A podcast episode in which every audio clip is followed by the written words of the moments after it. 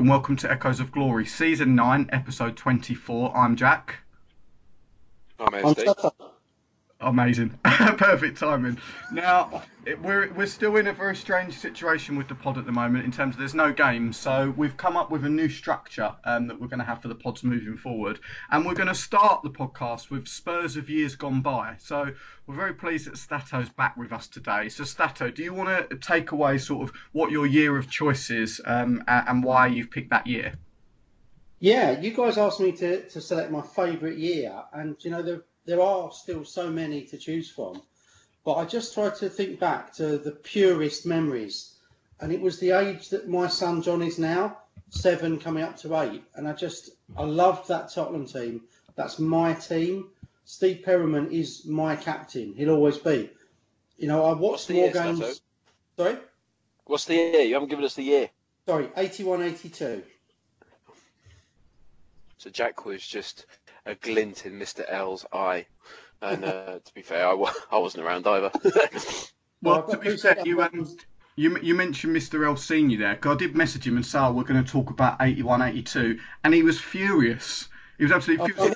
That's my season, how can you do this? So he might not even listen this week, but sorry, Stato, go on, carry on. You were saying.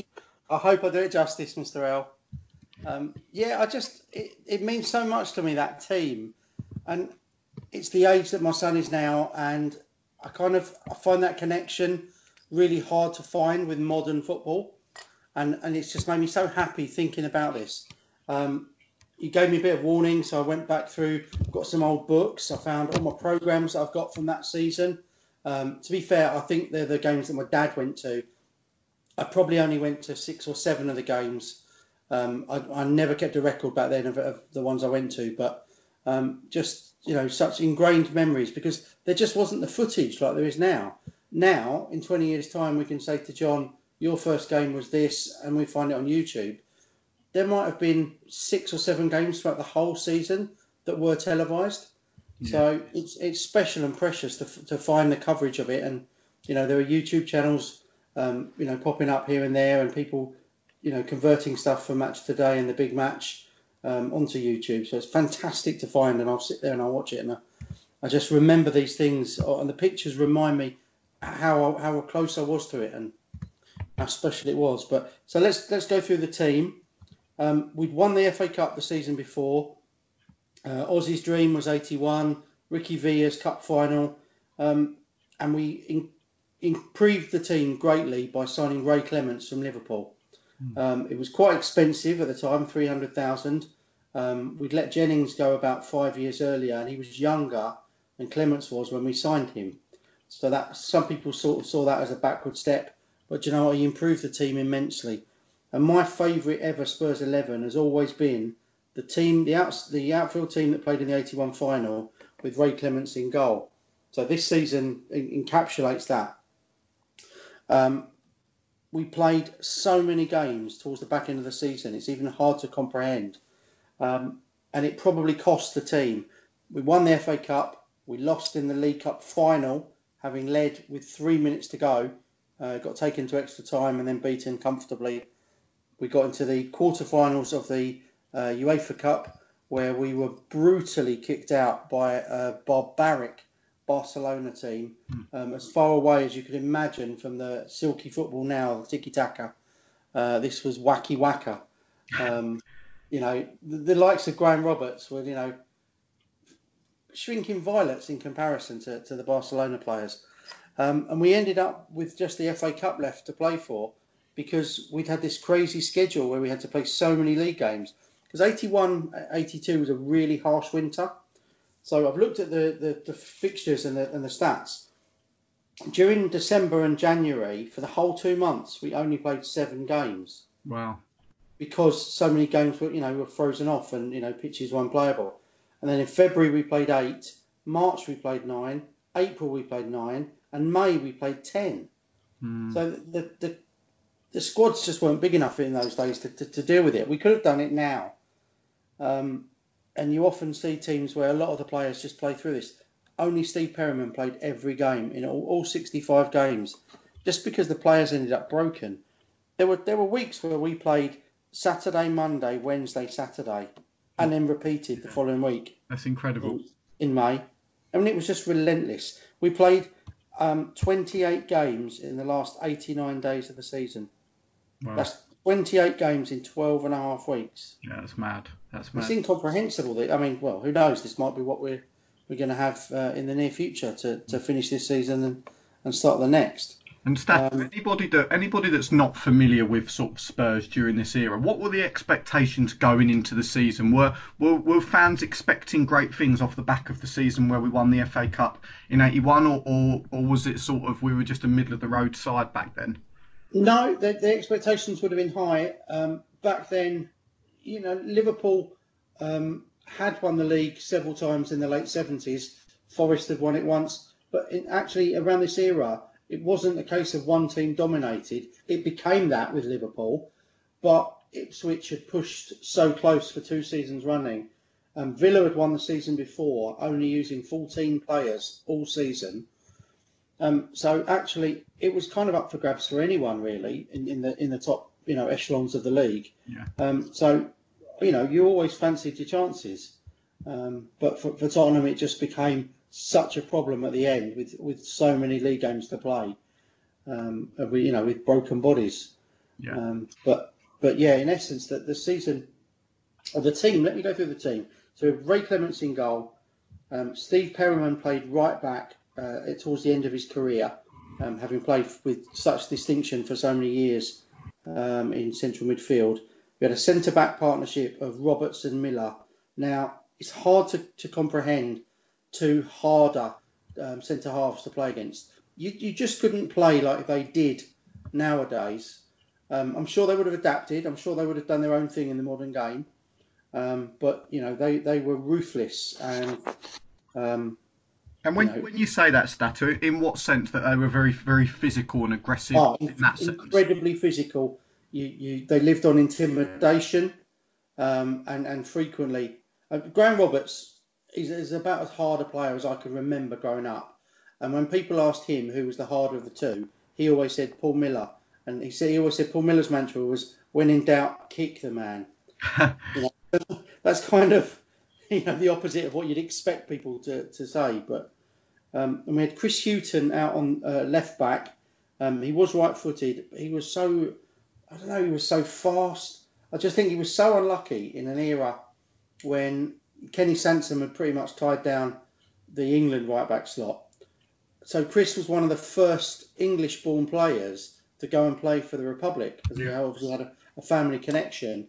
But I'm sure, had it not been for Kenny Sansom, then I think England would have come knocking and Chris Hughton would have won many caps over the years, because he was a really good footballer as well, not just a tough-tackling and agile defender, but he got forward and he scored a few goals as well in time. But it's this midfield that just is heavenly. Ardiles, Hoddle, Ricky Villa and Tony Galvin.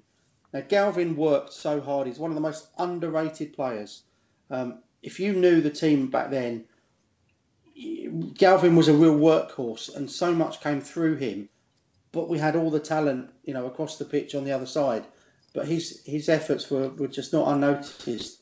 And when it came to the League Cup final, Graham Souness did him in about the 10th minute because they saw him as the threat. And it was an awful tackle. I mean, nowadays it would be, red card and a scandal. Yeah. What was it? Barely even a foul back then, was it? Yeah, well, pretty much so, yeah. But, the talent in there. Ardiles, again, if you didn't see him play, he's like, I don't know, Modric, but with, end product. He's like Modric with more agility. He's got all the passing and all the skill, but so much more. He was small, but he was wiry and strong. And then you've got Hoddle, the most naturally gifted English player of our generation or more.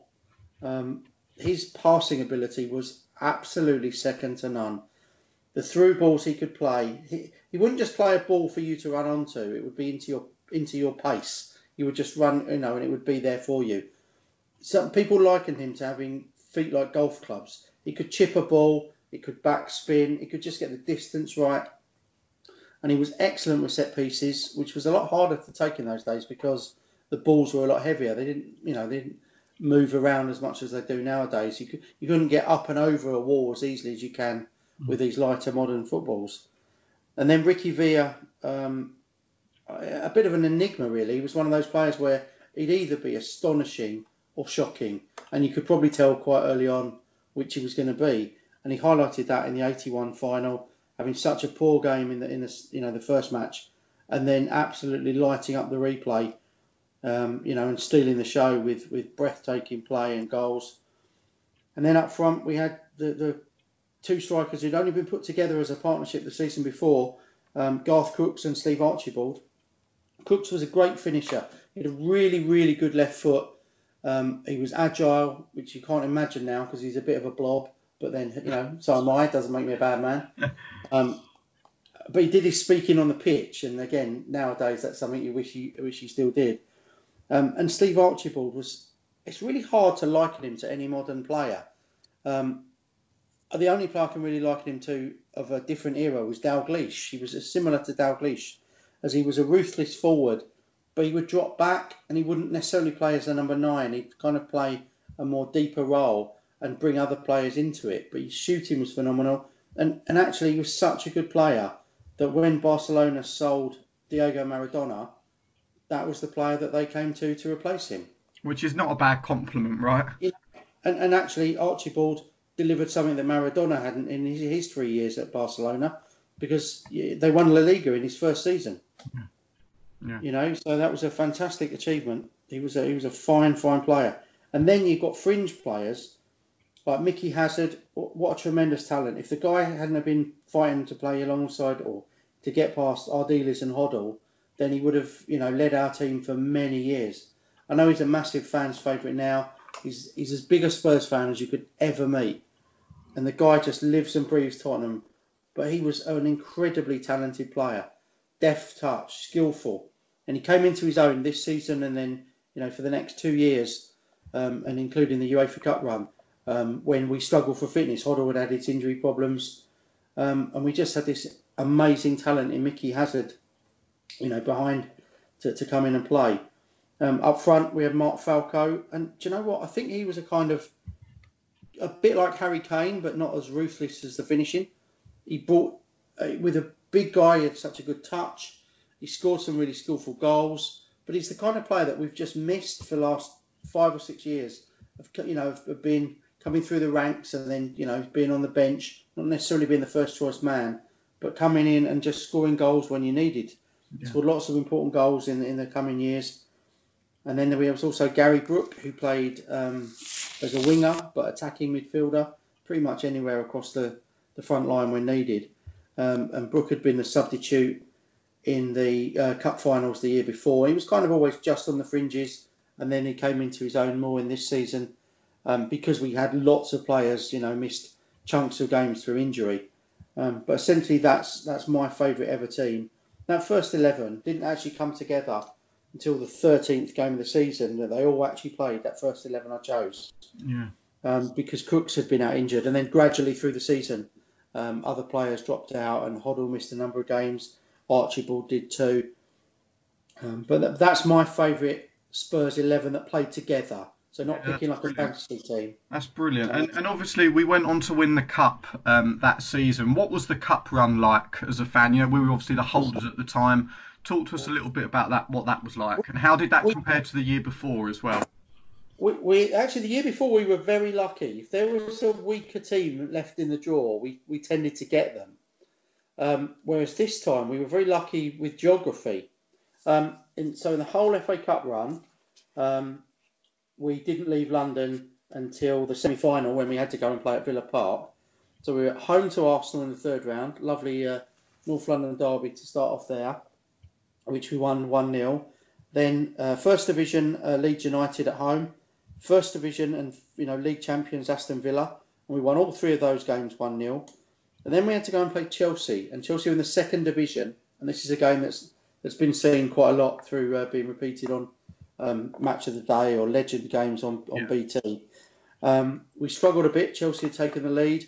But we scored 3 brilliant goals on the day. Hoddle and Hazard and Archibald, I think it was. and we were just really fantastic. But there was a threat of us losing a big London derby. Yeah.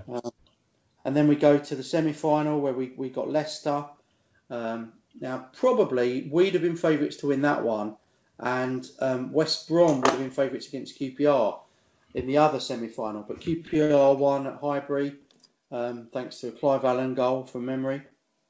And then he got injured, barely played again until the cup final, and then he got injured in the cup final and ended up on crutches, which was a shame for him because his dad had played for Spurs in the double season, and then Clive would go on to play for Spurs in the future. But it was actually Terry Venables' QPR that we played. So our former, player who played in the 67 Cup final for us got to play against. And it was a poor final. We were quite victims of this. We didn't really play our best football when it got to the end of the season in Cup finals. The first game against Man City, we were quite lucky to get away with a 1-1 draw. City were quite bullish and thuggish. A lot of their midfielders were, there to just try and stop our creative players, and they did that well on the first game in '81, but less so in the second game. But QPR were a dogged and tough side. We had a few chances. Archibald missed a few, but it wasn't to be. We drew 1-1. Hoddle had scored, and Terry Fenwick popped up to score about 2 minutes from the end to equalise. Of course, he would come on to play for Tottenham as well. So we went to a replay, and we won that replay with a penalty from Glenn Hoddle. Roberts had not been playing centre-half towards the end of the season, was pushed into midfield, and he broke through and got brought down by their playmaker, Tony Curry, and Hoddle tucked away the penalty. He tucked it away so quickly that the BBC almost missed it because they were showing a replay of the foul. But yeah, it was more of a relief at the end, I think, at the end of the season, because although we'd fallen away in the league and we did finish fourth, which was a strong enough finish, we were actually 16 points off Liverpool, who were top. Yeah. But this was the first season. So this season, 81-82, was the first season of 3 points for a win. Previously, it had only been two. But we were so, and I'll go back to this and say we were so knackered, but we actually only won two of our last 12 league games. Yeah, which is, that's terrible form. So. Yeah, and obviously, we could have played these games in January and December, and it had been more evenly spread, and we wouldn't have been as fatigued. But yeah, the last seven games, we drew with Sunderland and Villa, who were 13th and 16th. We lost to Norwich and QPR, and they were 12th and 17th. Oh, hang on, I thought QPR were in the... I've mistaken there. I thought they were in the second division that season. They were. I've written the wrong team down. Anyway, it doesn't matter. Yeah. What an amazing season, though. And, I feel like you've told a great story there of what it was like, the players, the connection that you had, and then for there to be some silverware at the end of it as well. That's absolutely amazing. What would give for a bit of that at the moment, eh? Well, definitely. Yeah. Just quickly, a couple of personal highlights in that. There was a league game which Graham Roberts scored a hat-trick. Southampton was his first club. It was where he was born. They let him go as a child, so for him it was a massive thing. The West Stand opened partway through the season, and we absolutely gubbed Wolves 6-1 that day. That was opened by Sir Stanley Rouse and Alan Wells, who would have been the 100 metre Olympic champion at the time. So it was a big thing, but we again, the club almost bankrupted themselves with that. There was a massive overspend on that, and lots of people thought it wasn't a necessary thing. The executive boxes, 72 executive boxes, was more than were in the whole of the rest of the Football League at the time. Wow. But, with the forward thinking, it was pre-Irving Scholar, but, that kind of forward thinking that business was going to be the future. And a special word also for Keith Burkinshaw, the manager, because he was outwardly seemed very dour Yorkshireman, but he had an honesty with the players, I think, and they trusted him, and they went out and played for him, and he was one of these who really emphasised that it was the fans that were the most important people in the club, and we were to go out and entertain them. Maybe if there'd been times where we played a bit more pragmatically, played more of a defensive midfielder sometimes rather than going out and attacking, we wouldn't have maybe lost so many points on the road, or might have gone a bit differently. But Berkey was a real a good Tottenham man, even though his heritage was nothing to do with our club. He came in as a coach under Terry Neal, actually, in the late 70s. But it's a team I remember with great fondness, and there could have been so much more. And in the end, they ended up settling for just winning the FA Cup.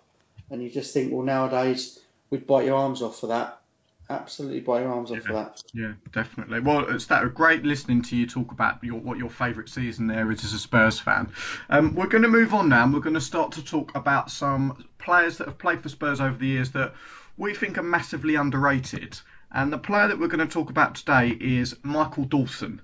And now I'm going to do a snapshot of his overall career, and then ASD is going to go into what his greatest moments and achievements in a Spurs shirt were. So Michael Dawson began his footballing career at Nottingham Forest in 2001. He played 83 games there, scoring 7 goals, made the move to Spurs in 2005. He was at Spurs for 9 years, 236 appearances and 7 goals. It was a long-serving player for us. Wore the armband, was a player that supporters absolutely loved because he just wore his heart on his sleeve. He was such a committed centre-half. He had his limitations, of course he did, but he was such a Tottenham player. And I think everybody was massively disappointed when he did leave us in 2014. We went to Hull City. And he was there for 4 years before returning to Nottingham Forest, which is where he's still at now. He's been there since 2018. But a real top centre-half, great captain, the type of character that you always want players like that at your club. ASD, what were some highlights from Michael Dawson's time at Spurs that you wanted to talk about? So, defenders, right? So we talk about Ledley King and obviously we're talking about Dawson, but the highlights of defenders are often the stuff you don't really film. It's them stopping things before they get to a point where they need to do a last-ditch tackle, and that's Dawson was he wasn't Ledley King like that, but Dawson was brilliant. Dawson was brilliant at putting his body on the line for you if you needed to, but he was a brilliant leader. So it was just the feeling of Dawson. Do you know what I mean? It was just him being there. I've got moments. So I've got he scored 10 goals for us. We never lost when he scored. I'm going to talk about all those goals. Oh. And then I've got a few moments. Most of them were headers, I'm not going to lie. So the first one, 06-07, you'll probably remember, Chelsea header at home on 25 minutes. To get us level. Terry was sent off in that game and Aaron Lennon scored the winner. That's a brilliant goal. 5th of November. I remember it well. There you go. Right. Murder at the Lane. Oh, it's a brilliant header off a free kick from Jermaine Jenness, I think. Yeah. I'm not, and absolutely brilliant. His next goal was, and I have never heard of this football team, and I like looking into the depths of football. Anorthosis in the Europa League. Anorthosis Famagusta. Bless you. Where are they from, Stato? I did look up. I've totally forgotten. Is it Cyprus?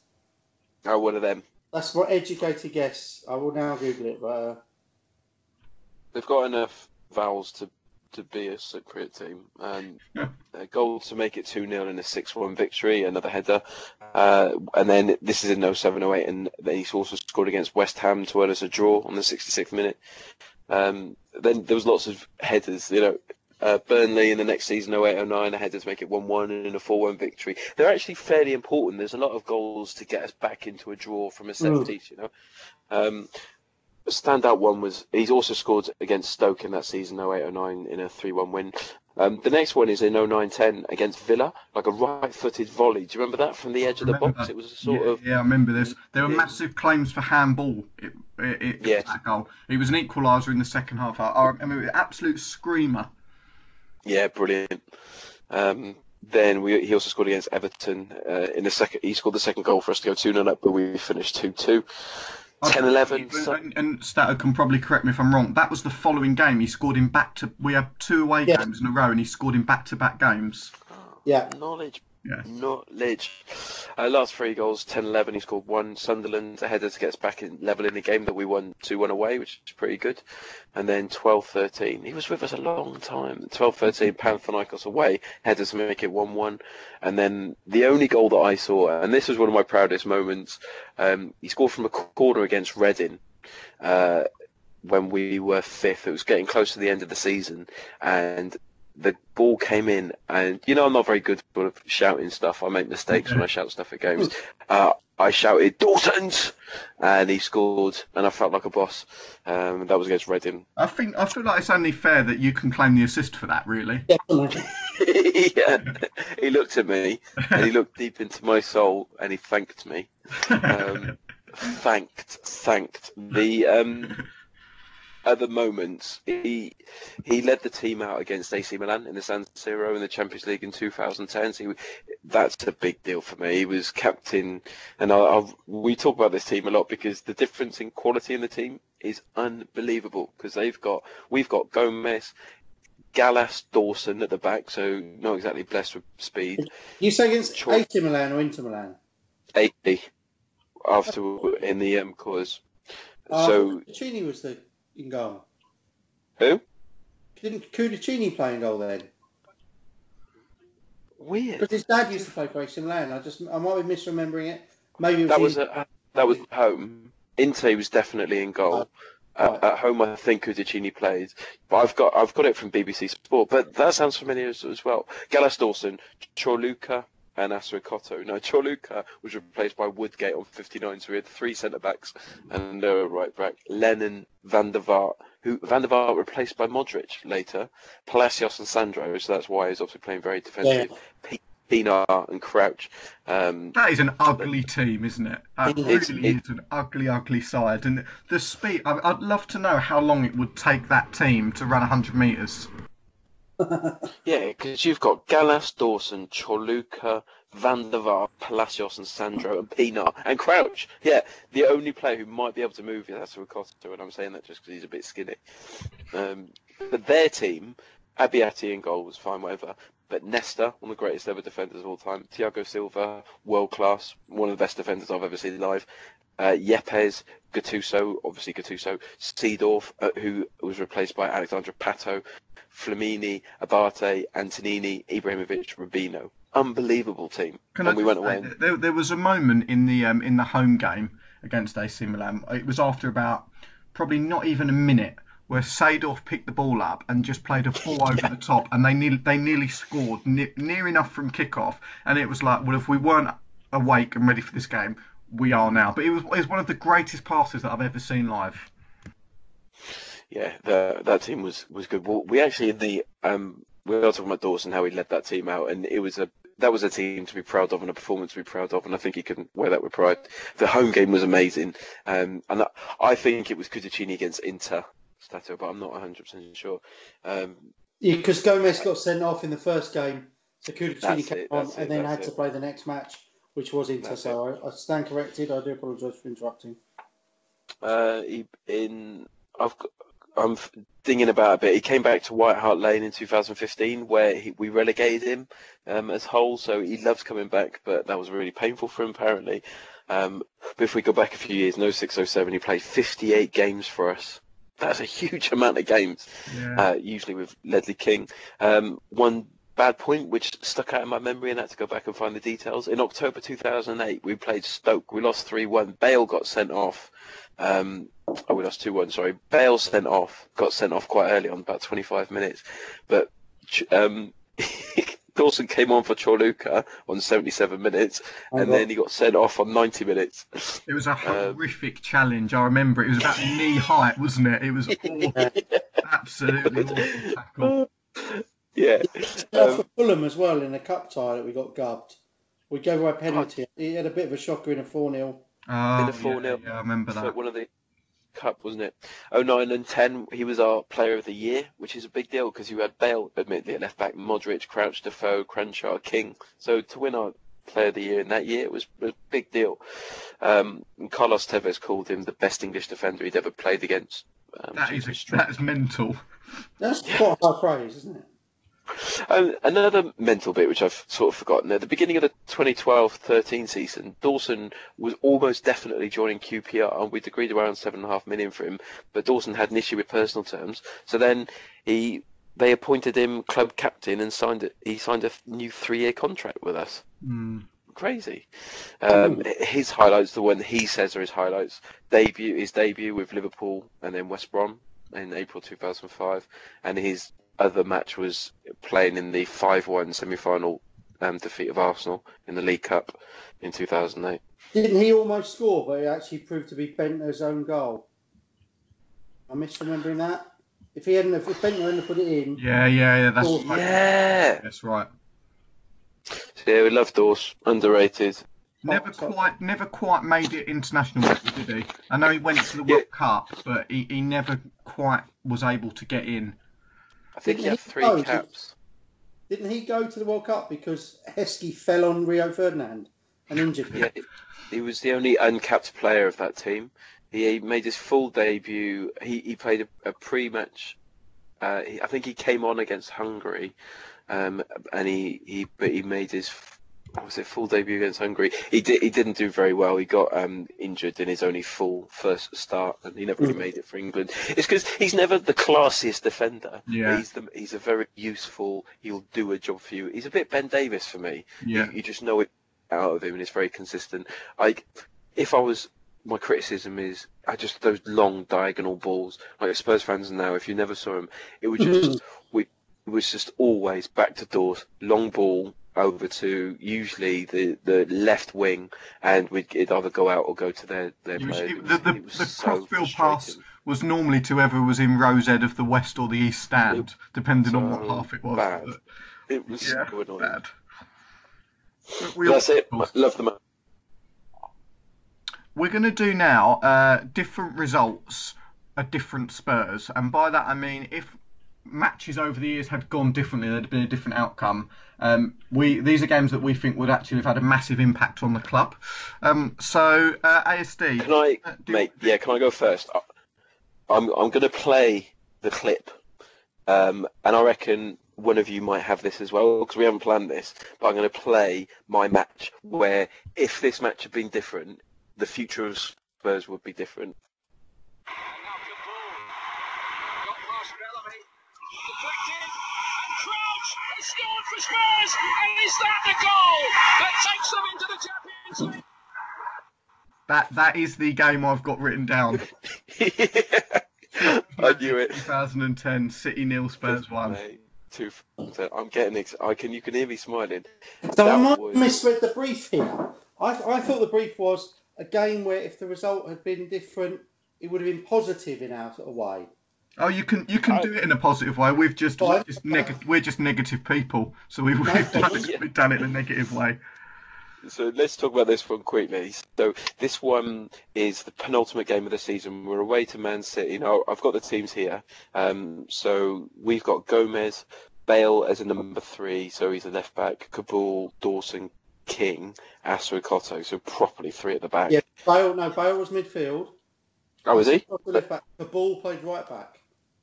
Ha! Okay, so he was moving up. Cross for the of course he did.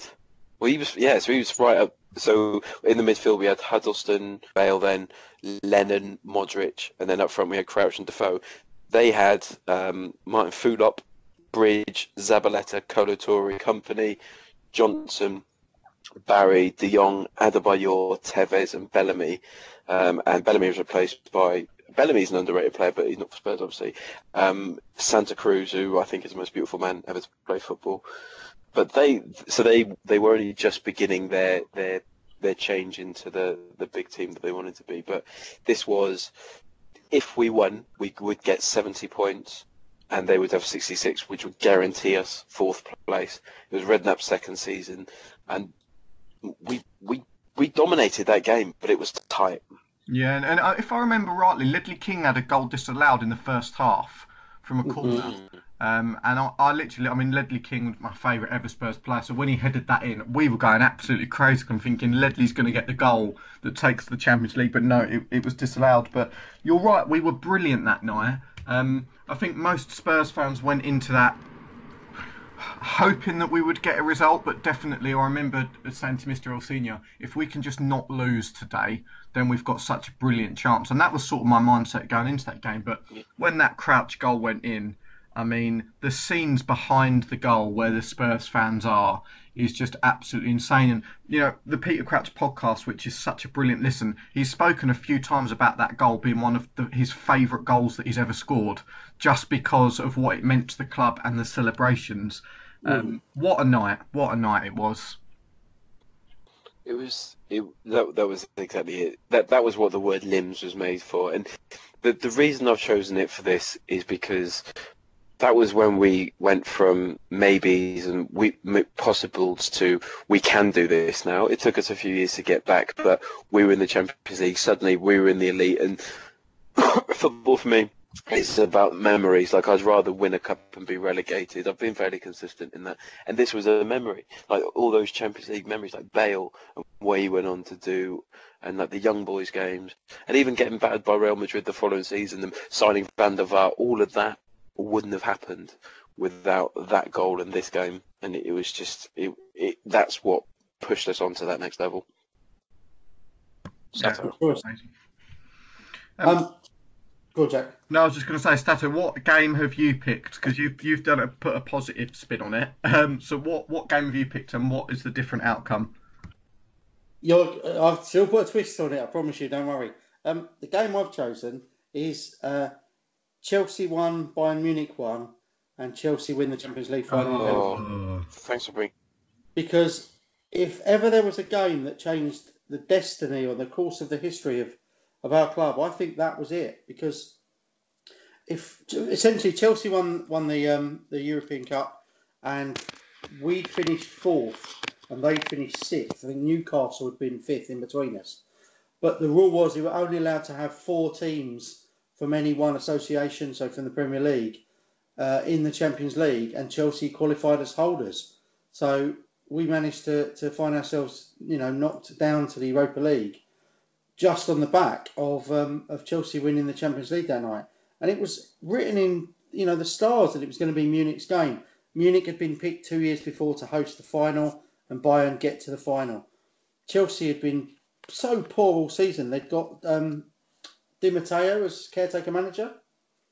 They'd only finished sixth in the league that season, so they'd had a poor season. And somehow they just stumbled along, and 2 minutes to go, and Bayern were leading 1-0. And Chelsea scored from a corner, Drogba header, take it to extra time, and then Drogba fouls Ribéry and gives away a penalty. And Robin misses, Petacek saves it. And it goes basically to penalties. And, our whole season hung on this, because, if I'm honest, we absolutely should have got third. Fourth wasn't the prize. Third was the prize. And I was furious with, Redknapp, because I did blame him for it. But lots of people blame Levy, because in the January window, when you thought, if we can just strengthen now, if we can just push on. And we signed Ryan Nelson and Louis Sahar for, I think, some buttons and a few, old recycled Coke cans or something. It was just ridiculous. But we still, even then, should have finished so much stronger. Well, if memory's correct, we had a couple of really bad home results towards the end of the season. Didn't we lose at home to Norwich? This is right. I've just realised my mistake earlier. When I was making my notes, I turned the page and I've written the wrong note. This was the point, not in 81-82, where of the last 7 games, we drew with Sunderland and Villa, and Danny Rose got sent off. Oh, yeah. Do you remember Redknapp made a substitution where we were like, we had to go for it. We really had to go for it, and he put on a defender. We drew 0-0, did we? I think it was 1-1. 1-0, yeah. It was 1-1. But we lost at home to Norwich, as you say, in QPR, who were 17th. So I completely confused myself there with my shocking handwriting and poor note-taking earlier. But... so for me, that game changed everything, because I was strongly led to believe that Eden Hazard, the youngster from Lille, was on the verge of signing for us. And as soon as we didn't get Champions League football, Piggy went and signed for Chelsea. Because that summer, we brought in Dembele, Lloris and Vertonghen. If we'd have had Hazard and Bale, yeah. on top of those players. I mean, oh, geez, our destiny could have been so different. And Redknapp left at the end of that year as well, didn't he? Yeah, I mean, if I'm honest, I genuinely believe that's the reason Levy didn't let him spend in the January, because he didn't trust him. He knew he was gone. He knew we were going to go in a different direction. Yeah. And yeah, maybe it cost us in the long run, but I still blamed Redknapp for the way we finished that season. Yeah. But even then, the following season, we ended up in the Europa League. We finished second in our group to Lazio. Chelsea, I don't think Chelsea even they went into the Europa League. Yeah. And I think their group stage was Juventus, Shakhtar Donetsk, and a team I've not even heard of. Now, that really doesn't happen very often. A Danish team in their group. And we'd have definitely done better than Chelsea did. Yeah. And as it was... It wasn't to be at that time, was it, unfortunately for us? No, and I just felt that we were, partially to blame ourselves. And then we were reliant on, Bayern Munich was so reliable. You always back the Germans in the penalty shootout. In fact, Bayern were leading 3-1 in the shootout and lost 4-3. Yeah, that's incredible, isn't it? Incredible. Well, great. I really enjoyed that, actually, talking about different results from what might have been at Spurs. We're going to do the quiz now. So we'll do the We Are Tottenham Hotspur quiz. We are about the glory of the game. We are about playing with style. We are Tottenham Hotspur. So, for anybody that doesn't know this feature, I'm going to give you a game that Spurs have played in, and it is your job to fill in the blanks in terms of the Spurs team. I'm going to give you half of the team, and it's your job to guess the rest of them. Now, I feel like Stato, you could potentially get this in about 15 seconds. Better on the older ones than the modern ones. So let's see how we go. But this game is Leicester City 0, Tottenham Hotspur 1, the 1999 League Cup final, which we famously won in the last minute. So we played 4-4-2 that day because that was the formation that everybody seemed to play, although Leicester didn't back in those days. So our goalkeeper was Ian Walker. Our right back is a question mark. Our centre halves, the first one was Judas, the second one is a question mark. Our left back was Justin Edinburgh. Right hand side of midfield was Darren Anderton. The first central midfielder was Alan Nilsson. The second central midfielder is a question mark. The left hand side of midfielder is a question mark. And then up front is Stefan Everson and a question mark. So I need a right back, a centre half, a centre midfielder, a left midfielder, and a striker. Go on, Alistair, I'll let you have a dig at this. No. This is not me. This is all you. Okay, I'm going to give you answers straight off the bat. Stephen Carr, right back. Correct. Ramon Vega at centre half. He broke his foot and played on. Correct. Tim Sherwood, central midfield. Incorrect. Okay. Ginola on the left. Yep. Solez up front. So it's just the central midfielder that played alongside Alan Nilsson's the one you need. I'm visualising the kit. I know Sinton came on. I think he was our only sub we used. Yeah, that's correct as well. He was a tough tackling midfielder. Wasn't particularly good on the ball. Not Freud. It is indeed. Stefan Freund. Famously returned as an assistant manager as well under AVB. The Spurs side that day was Ian Walker in goal, Stephen Carr, Roman Vega, Judas, Justin Edinburgh, Darren Anderton, Stefan Freund, Alan Nilsson, David Ginola, Les Ferdinand and Stefan Everson. And of course we won 1-0 with the injury time goal from Alan Nilsson.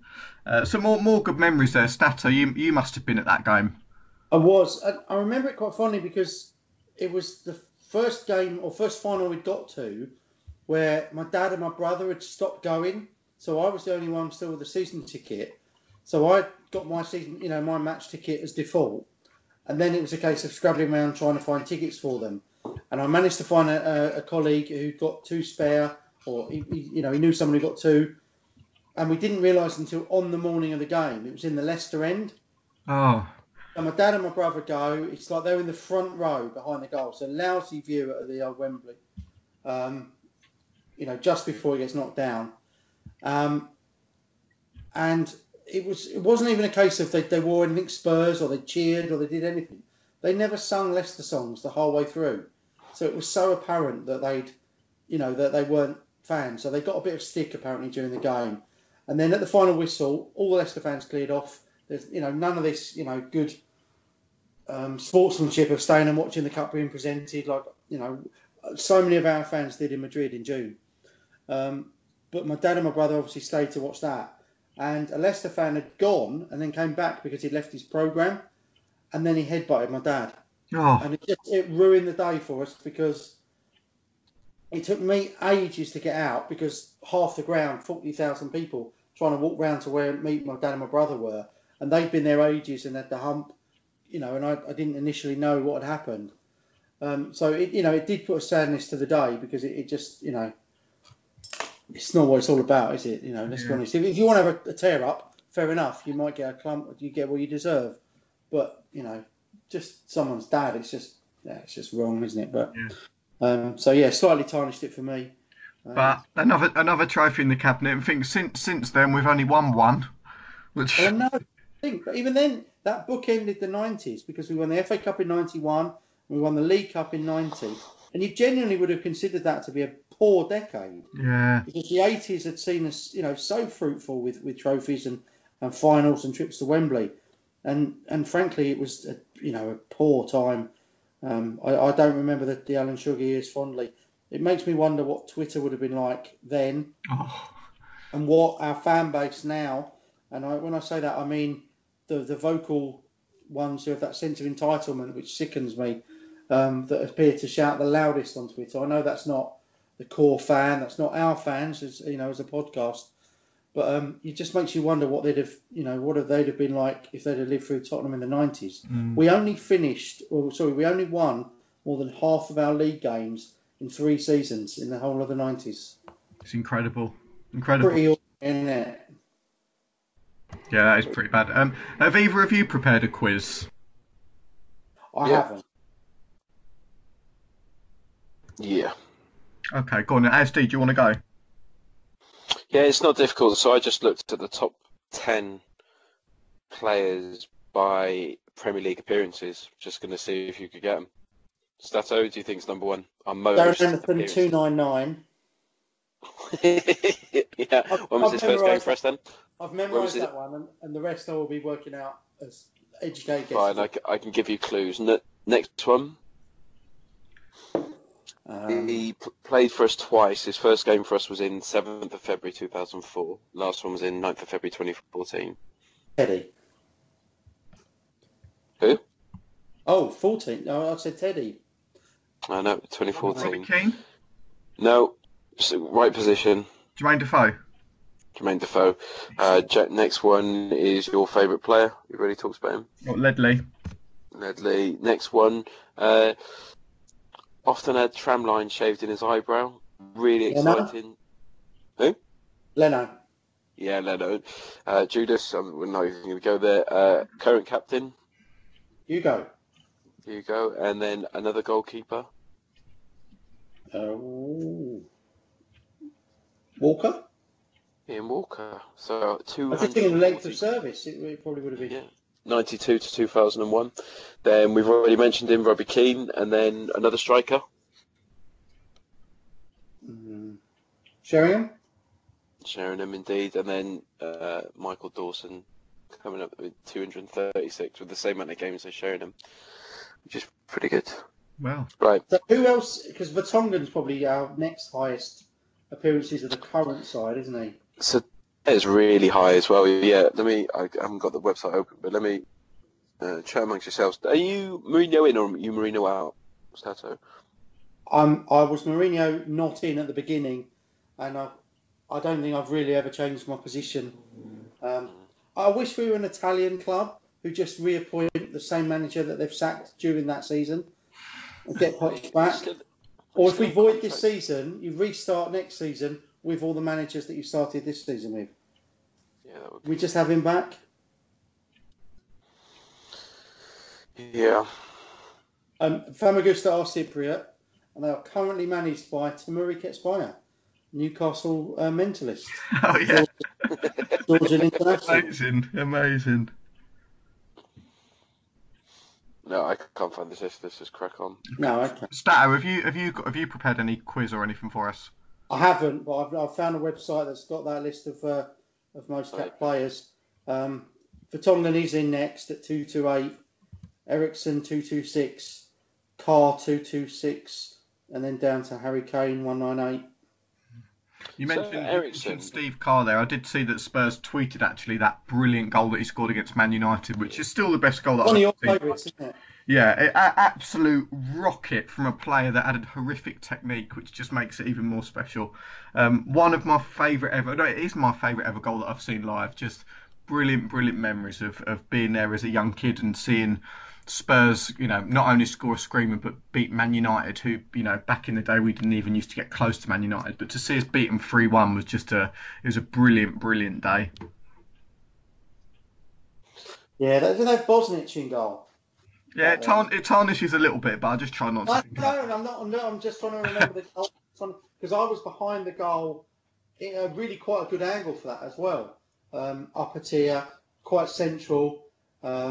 So, yeah, it would have just gone across me to the far side of the goal. Yeah. But, yeah, he was a funny player, and he kind of thought he'd better himself by going off to Newcastle. Yeah, which was a bit of a strange move, but, yeah, each of them. Right, I think that's us pretty much done. If you've enjoyed listening today, do get in touch and let us know what you would like us to cover in the coming weeks. Obviously, there's going to be no games for at least the next 2-3 weeks, potentially longer than that. So we're going to stick to this structure, but if there is anything that you would like us to talk about, do write in and let us know. Underscore Echoes of Glory. Sorry, just the same way. At @EchoesofGlory if you want to follow us on Twitter. Thanks for listening. Remember, whatever happens, future's bright, future's lily white. Come on, you Spurs. I always thought there was very, very many people interested in football, and I always thought that football was a very important game, but I never realized until today just how important it is. Whether the Wonder Boys of White Hart Lane are or are not the team of the century can't possibly be more than a matter of opinion. Well, they're the finest team in Great Britain and one of the best in the world. We are about the glory of the game. We are about playing with style. We are Tottenham Hotspur. The curve of the ball, the billow of the net, the beating of the trap and the picking of the lock, the swiftness of thought, the lightness of touch. We are Ginola, Greaves, Klinsmann. We are the collective gasp, the intake of breath, the flick, the trick, the 30-yard free kick. We are Hoddle, Mabbott and King. We are the lob, the chip, the dummy and the volley. We are the hat trick, the scissor kick. We are Bill Nick. That is schoolboy's own stuff. We are the outside of the boot, the inside of the net, and those seconds that last forever. Van der Vaart to level it up. Raphael van der Vaart, 2-2. It's quite a game, isn't it always? We are Jennings, Defoe, and Perryman. Glory past, glory future, what was, what is, what's next. We are Blanchflower, Ardiles and Bale. We are about winning with a flourish. We are about winning with style. We are about the glory of the game. Daring to try, daring to risk, daring to dream. To dare is to do.